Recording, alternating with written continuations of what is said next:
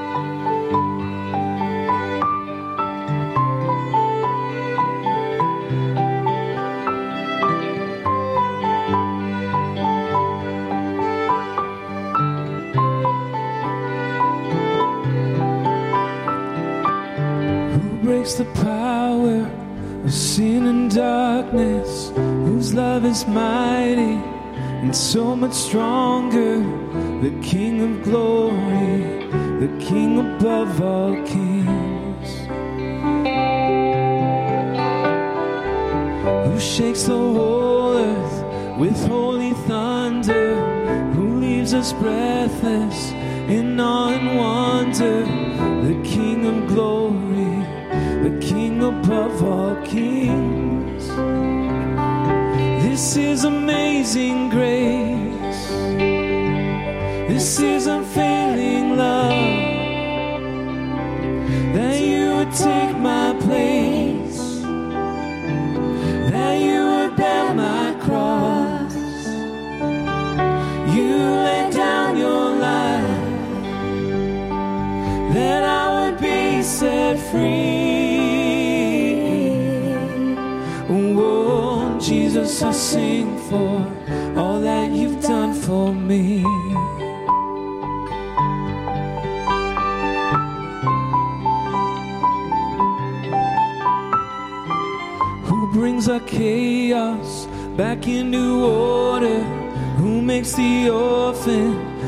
Son and daughter?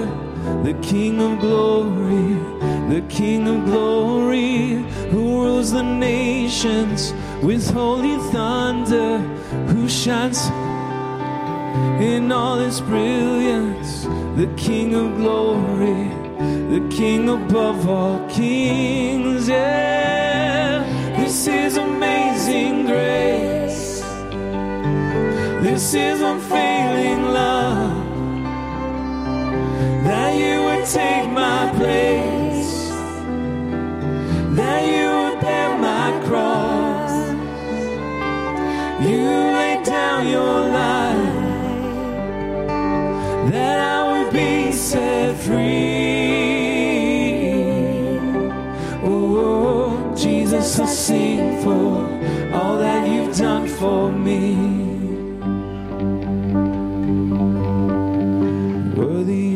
Lamb who was slain. Worthy is the King who conquered the grave. Worthy is the Lamb who slain. Worthy is the King who conquered the grave. Worthy is the Lamb who slain.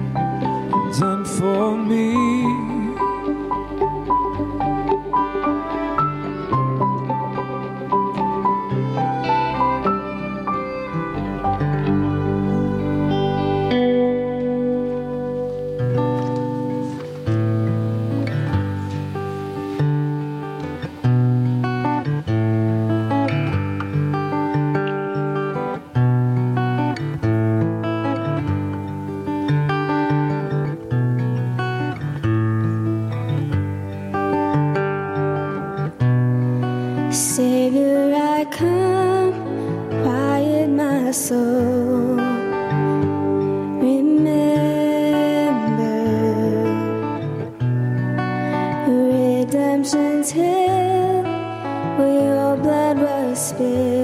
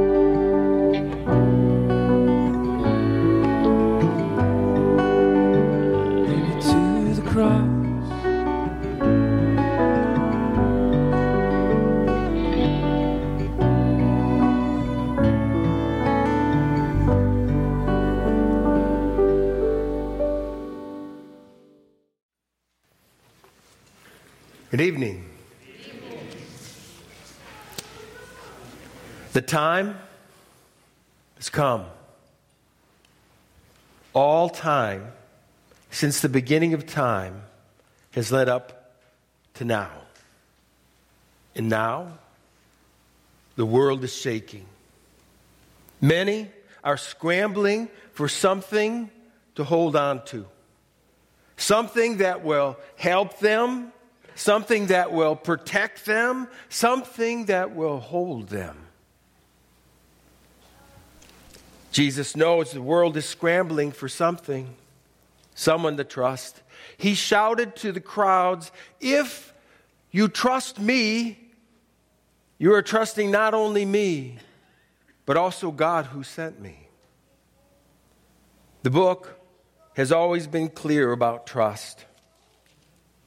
Trust in the Lord and do good. Trust in the Lord with all your heart and lean not on your own understanding.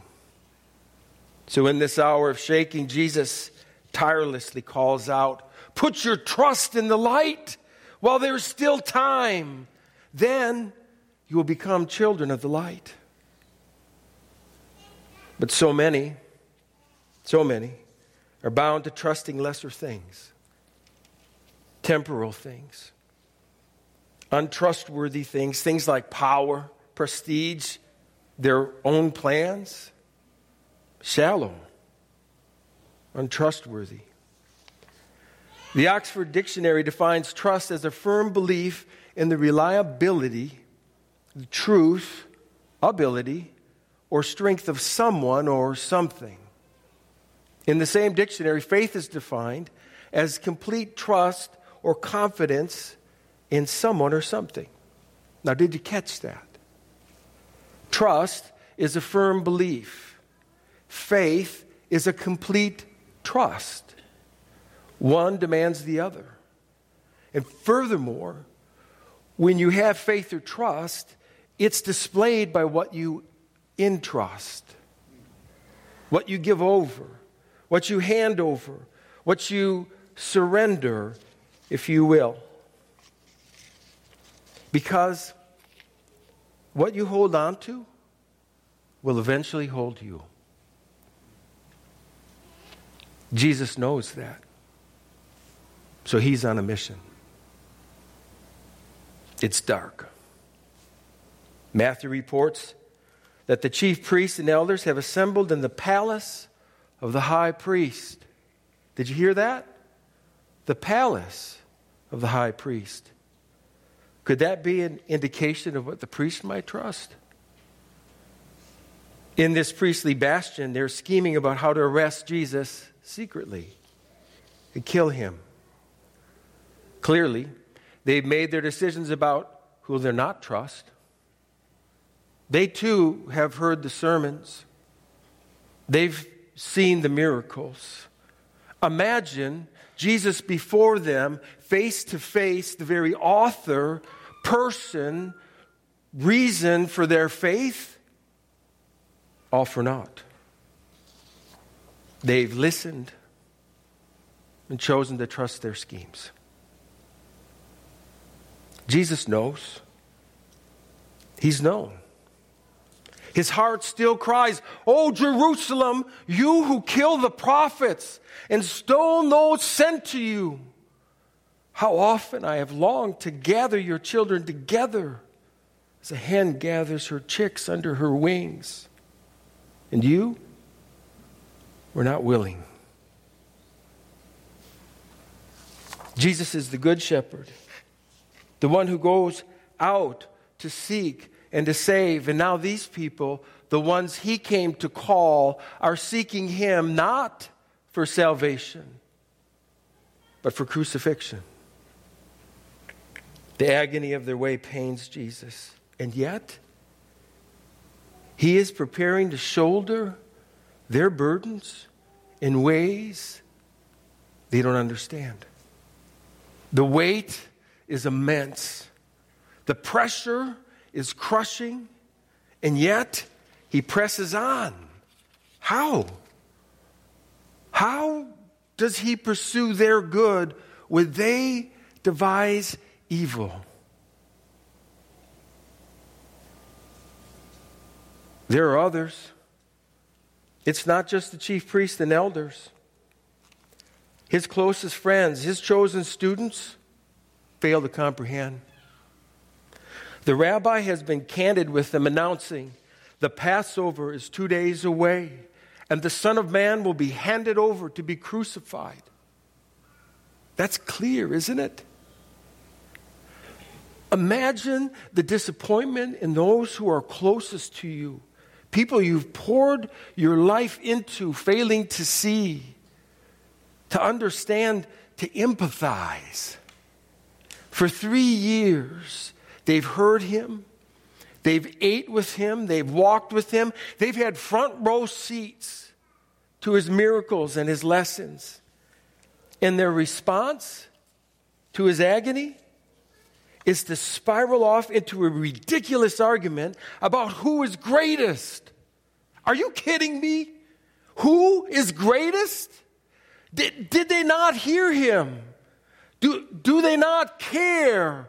Are, are they just ignorant? Shockingly, Jesus offers them no rebuke. Instead, he rises from the table, takes off his robe, he wraps a towel around his waist, and pours water into a basin. He then begins to wash these disciples' feet. The disciples are immediately brought to earth. Shifting nervously, Peter resists, saying, Lord, you'll never wash my feet. Jesus calmly counters, Unless I wash you, you won't belong to me. Peter accepts grudgingly. Peter is a self made man. He'll do it himself, by himself. Strong, independent, proud. And Jesus is working carefully to awaken new levels of trust in this Peter. He'll need it in the hours ahead. He warns Peter, Satan has asked to sift you as wheat, but I have prayed for you that your faith may not fail. And when you have turned back, strengthen your brothers. Atop this warning, he issues one to all the students. This very night, you will all fall away on account of me. For it is written, I will strike the shepherd, and the sheep of the flock will be scattered. The teacher is laboring to make clear to them where their trust actually is. Peter argues even if all fall away on account of you, I never will. And all the disciples promised the same to the rabbi. You see, oftentimes we're just unaware of what we really trust in. And it blinds us from moving to what we really ought to cling to. In a sense, we grow sleepy just as Jesus' closest friends did in his hour of need, fast asleep. In a flash, a mob descends on him. Judas, yes, Judas leads them. Guiding a detachment of soldiers and officials from the Pharisees, they storm into Jesus' camp carrying torches and weapons. And with a kiss, Judas turns his rabbi over to this cruelty. Jesus asks them, Who is it you want? Jesus of Nazareth, they replied. I am he. The sheer power of Jesus' announcement as the great I am overwhelms his attackers. They are driven to the ground under the power of the announcement of who he really is.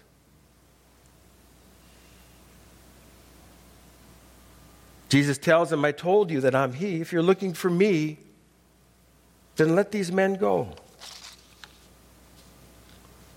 Even now, while accosted, he is thinking of his friends. These friends. The ones who are oblivious to his agony. And rather concern themselves about silly arguments about who's greatest.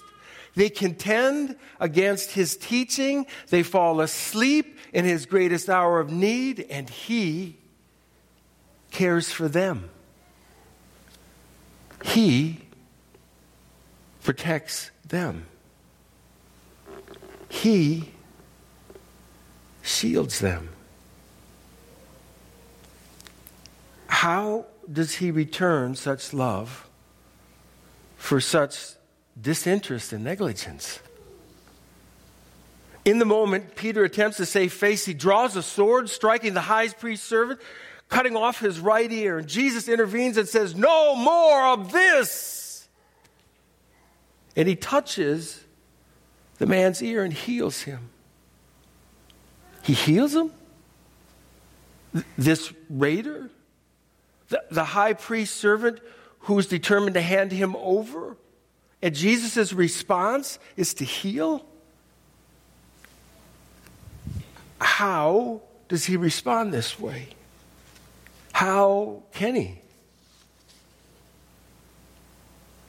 Then, Scripture simply states everyone deserted him. Surely the words of the prophet are true here. He was despised and rejected by mankind, a man of suffering and familiar with pain, deep pain, rejection, abandonment. How? How is he enduring this? How is he bearing this? He makes no effort to defend himself. Like a lamb, he lies down. He offers no argument, no defense, no retaliation. All he says is this has all taken place that the writings of the prophets might be fulfilled. Jesus is whisked off to the trials, illegal trials, filled with false testimony, accusation, and abuse. They scream, He is worthy of death. They spit in his face and strike him with their fists. Others slap him, mocking and sneering. Prophesy to us, Messiah, who hit you. The scriptures state that through all of this, Jesus remained strangely silent. In the face of blatant lies, in all the senseless brutality, the wild abuse, he doesn't strike back. He doesn't argue or explain. Instead, he turns the other cheek. Where does he find the power to return this good for evil? It's morning. The chief priests and elders have determined to have Jesus executed. So they bind him, handing him over to Pilate. As unlikely as it may sound, it is this Roman ruler, Pilate, who most objectively interviews Jesus. Pilate asks him, Are are you the king of the Jews? Is that your own idea? Jesus responds. Or did others talk to you about me? Am I a Jew? countered Pilate. Your own people and chief priests have handed you over to me. What is it you've done? Jesus answered, My kingdom is not of this world. If it were, my servants would fight to prevent my arrest. But now, my kingdom is from another place. Ah, Pilate responds, You are a king then. Pilate is incredibly close to trusting the only trustworthy one. Jesus answered, You say that I'm a king. In fact, the reason I was born and came into the world is to f- testify to the truth. Everyone on the side of truth listens to me. Everyone on the side of truth listens to me. Even now, in the face of certain death, Jesus extends himself, saying, Trust me. The tentacles of what Pilate has entrusted himself to choke off the hope of turning. He responds honestly and perhaps with his deepest inner question What is truth? How true that is for Pilate. Although living truth is standing before him, Pilate refuses to surrender his little kingdom to an obviously greater one. That unwillingness causes him to cave into the demands of a demented and crazed crowd. Ah, the crowds. Their shifted allegiance is shameful. Only days ago, they welcomed him as the conquering king, and now they publicly announce they prefer this criminal named Barabbas. How quickly our urges flop. Christ's response to their whimsical, irrational ways is a staggering prayer Father, forgive them. They know not what they do. Forgive? Forgive? Forgive this? All this, this betrayal, the scheming, the pride, the arrogance, the recklessness, the savagery, the hate. Forgive all of that? How can he? Why, why doesn't he grow weary, resentful, bitter, angry, spiteful? I, I would. I dare say you would. I dare say all of us would. How is it that he extends such grace and forgiveness to us? Even in his agony, in the midst of all of his suffering, he's still calling and reaching and loving. A criminal who's dangling from an adjacent cross calls to Jesus, Remember me when you come into your kingdom. Jesus answers, Truly, I tell you, today you will be with me. That's his mission. That's his aim. You and I will be with him. The pain cannot stop him. The beatings will not deter him. The rejection will not thwart his work. Nothing, absolutely nothing, will stop the Christ. But how? How is it that he can walk through these things, extending such love and kindness and mercy to such unworthy and undeserving people? Perhaps it's what the centurion saw and heard. In his final hour, Jesus called out with a loud voice, Father, into your hands, into your hands, into your hands, I commit my spirit. So powerful was this display that the soldier declared emphatically, Surely, this is the Son of God. Years later, Peter, the disciple, would write He committed no sin, and no deceit was found in his mouth. When they hurled their insults at him, he did not retaliate. When he suffered, he made no threats. Instead, he entrusted himself. Here, Father, into your hands. Father, into your hands. Father, into your hands. So convinced of Christ's way, Peter noted, To this you were called. Because Christ suffered for you, leaving you and me an example that you and I should follow in his steps.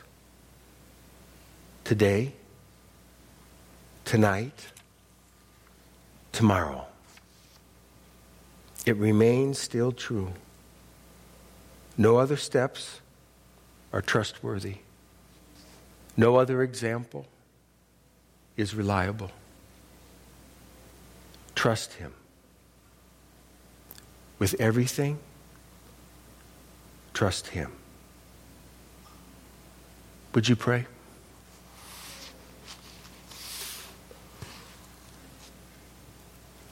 Lord, as we bow our heads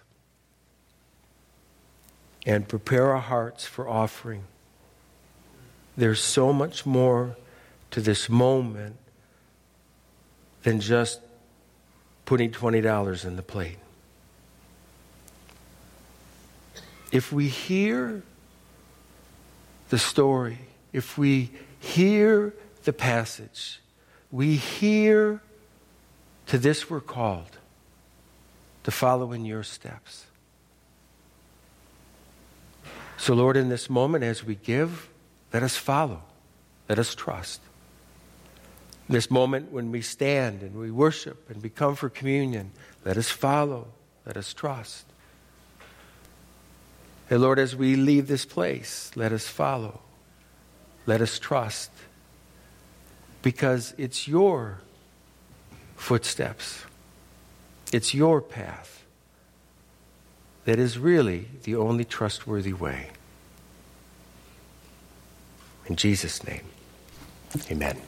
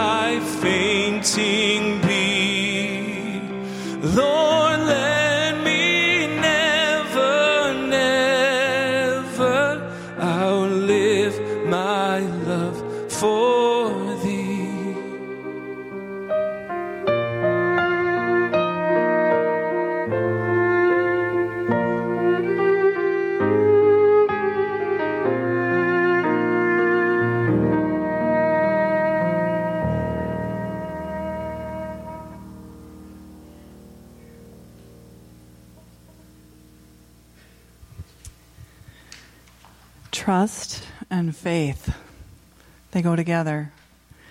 Um, tonight we get the privilege and the honor to share communion in the, in the family table of coming together and acknowledging what the Lord has done for us. And as Mark was talking, I kept thinking of the words he kept ascribing to Jesus.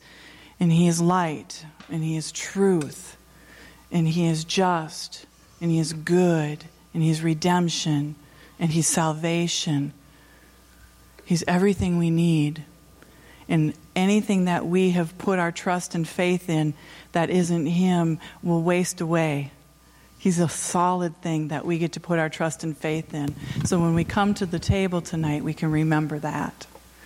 The way we're going to do communion tonight is we're going to take our time.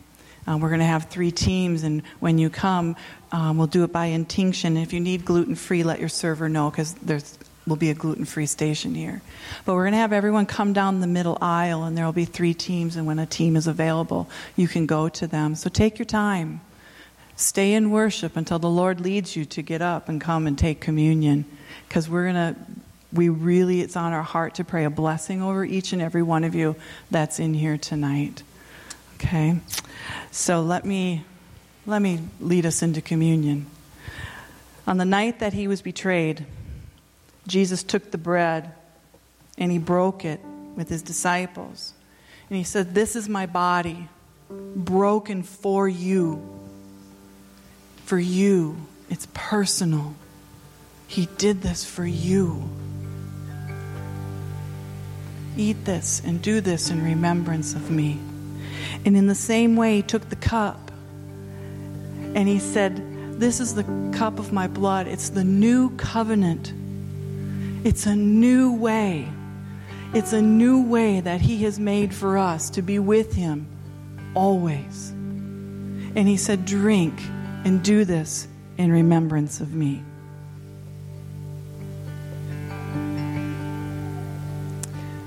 This may just be a little bit of my heritage, but Alison, it's on my heart that we would pray as the Lord taught us. Our Father, who art in heaven, hallowed be thy name. Thy kingdom come, thy will be done, on earth as it is in heaven. Give us this day our daily bread, and forgive us our trespasses, as we forgive those who trespass against us. And lead us not into temptation but deliver us from evil. For thine is the kingdom, and the power, and the glory, forever and ever. Amen. Teams come up. Come when you're ready, the table is prepared. We invite you to stand with us as we continue to worship.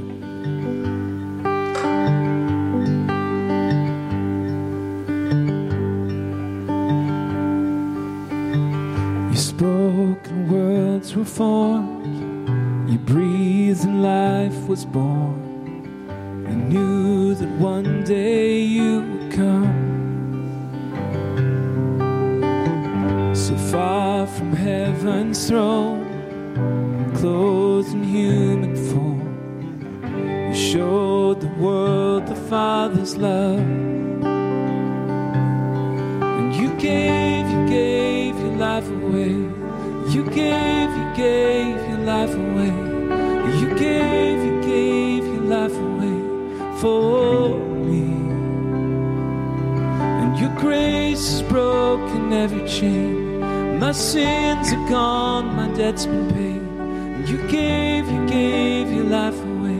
佛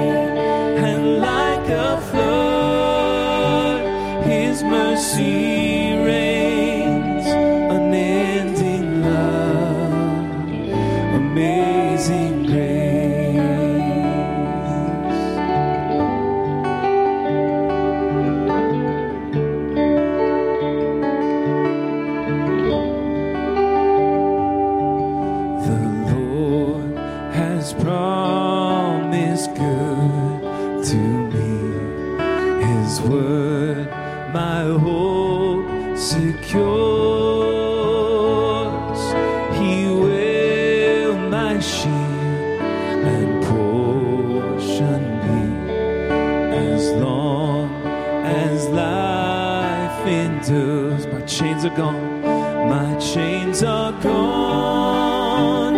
I've been set free. My God, my Savior has ransomed me. And like a flood, His mercy reigns. Amid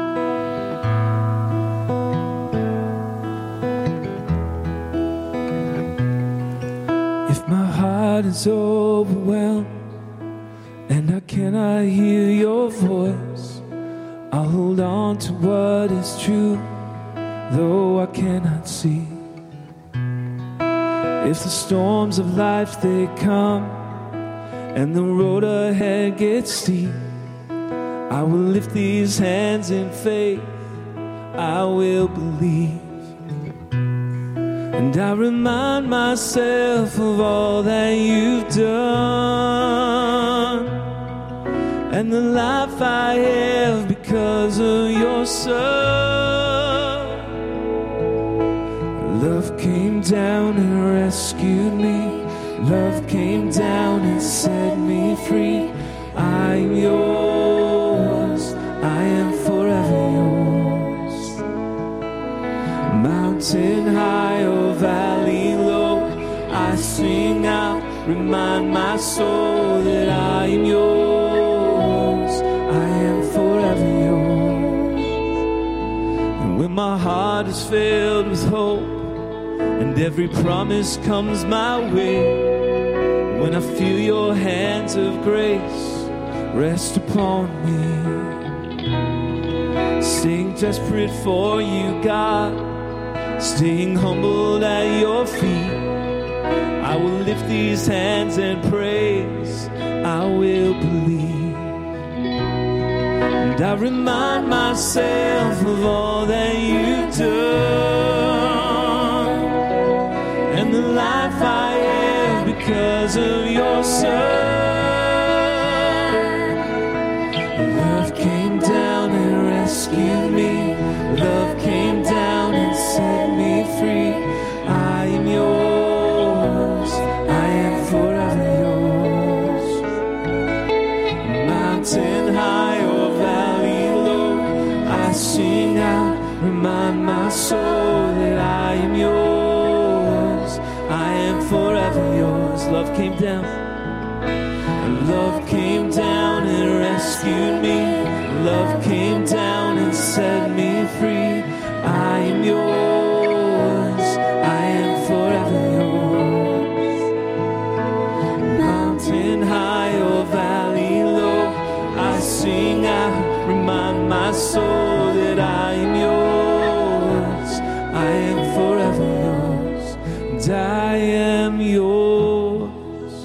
Yours.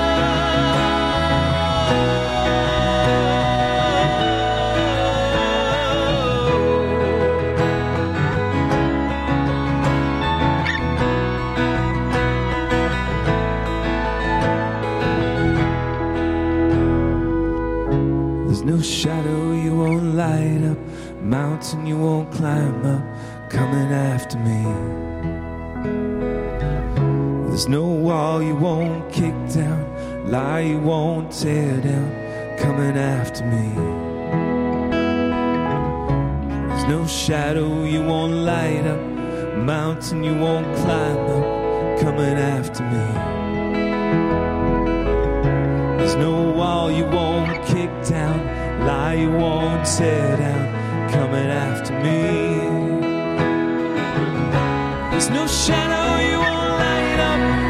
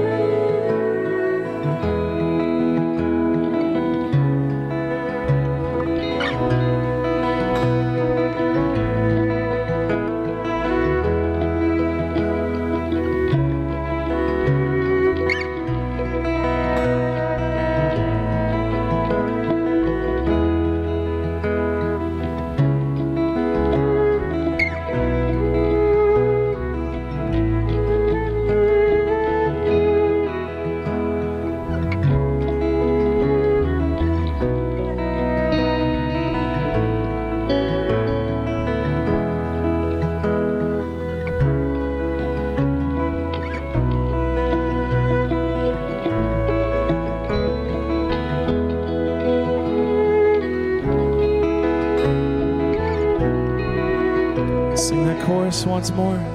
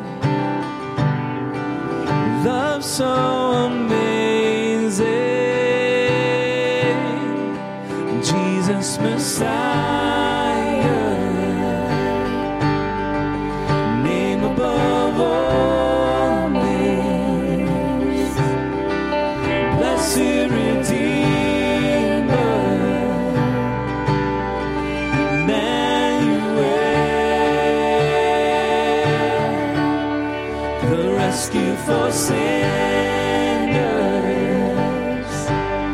the ransom from heaven, Jesus Messiah.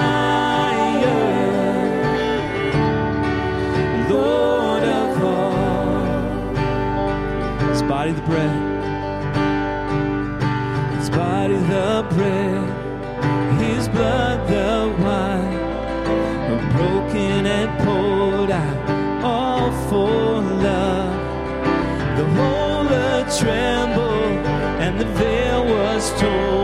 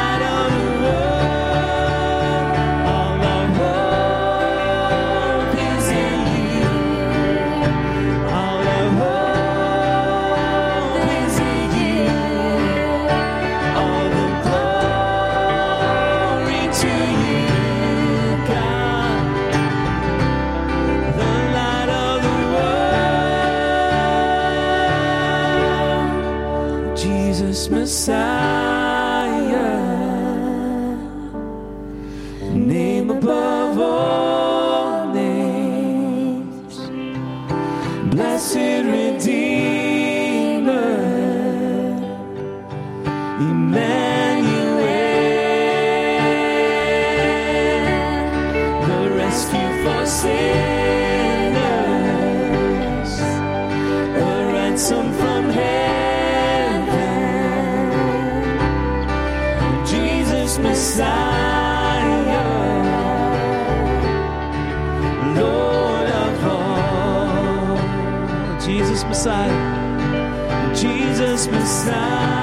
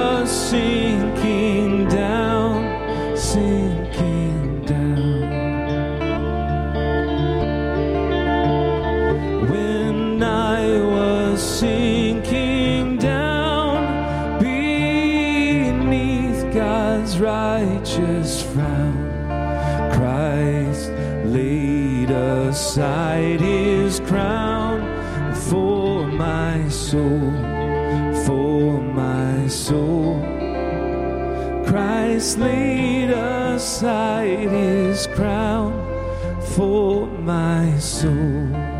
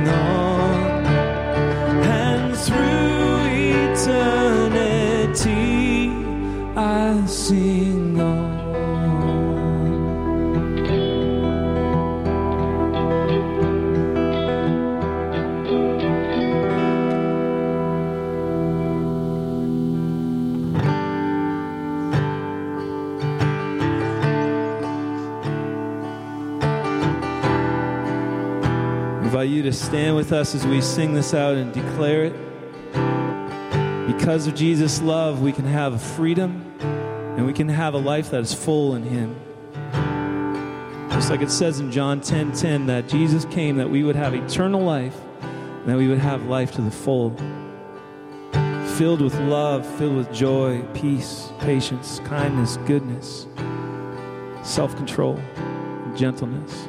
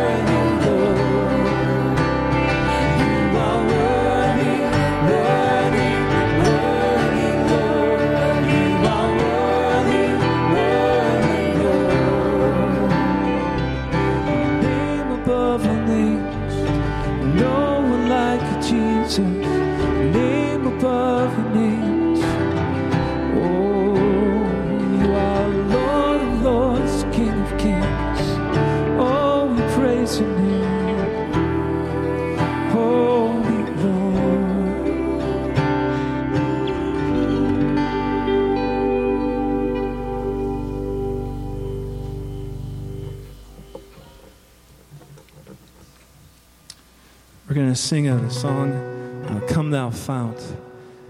And uh, right now, that song has so much meaning to it that uh, Jesus was uh, not even in the picture at that time. It was the Old Testament that, um, that there were people that were trying to uh, be in a place that, uh, that God was going to save them. And so then God came through. And what they did is they built a monument called an Ebenezer. And that Ebenezer meant, thank you, God, for how far you've already taken us. And I know that there may be some of you tonight that may just be going through a hard time and just feeling tired, feeling like, oh, I've just been trying to fight the good fight and trying to move ahead, and I don't have any energy left, or I feel spent, or physically drained, or maybe there's some emotion that's just taxing on you. I want us to just uh, proclaim this and sing this out that here I raise my Ebenezer. Thank you, God, for how far we've already come. And hold on to that. Say, Lord, we thank you. We are so grateful for how far you brought us.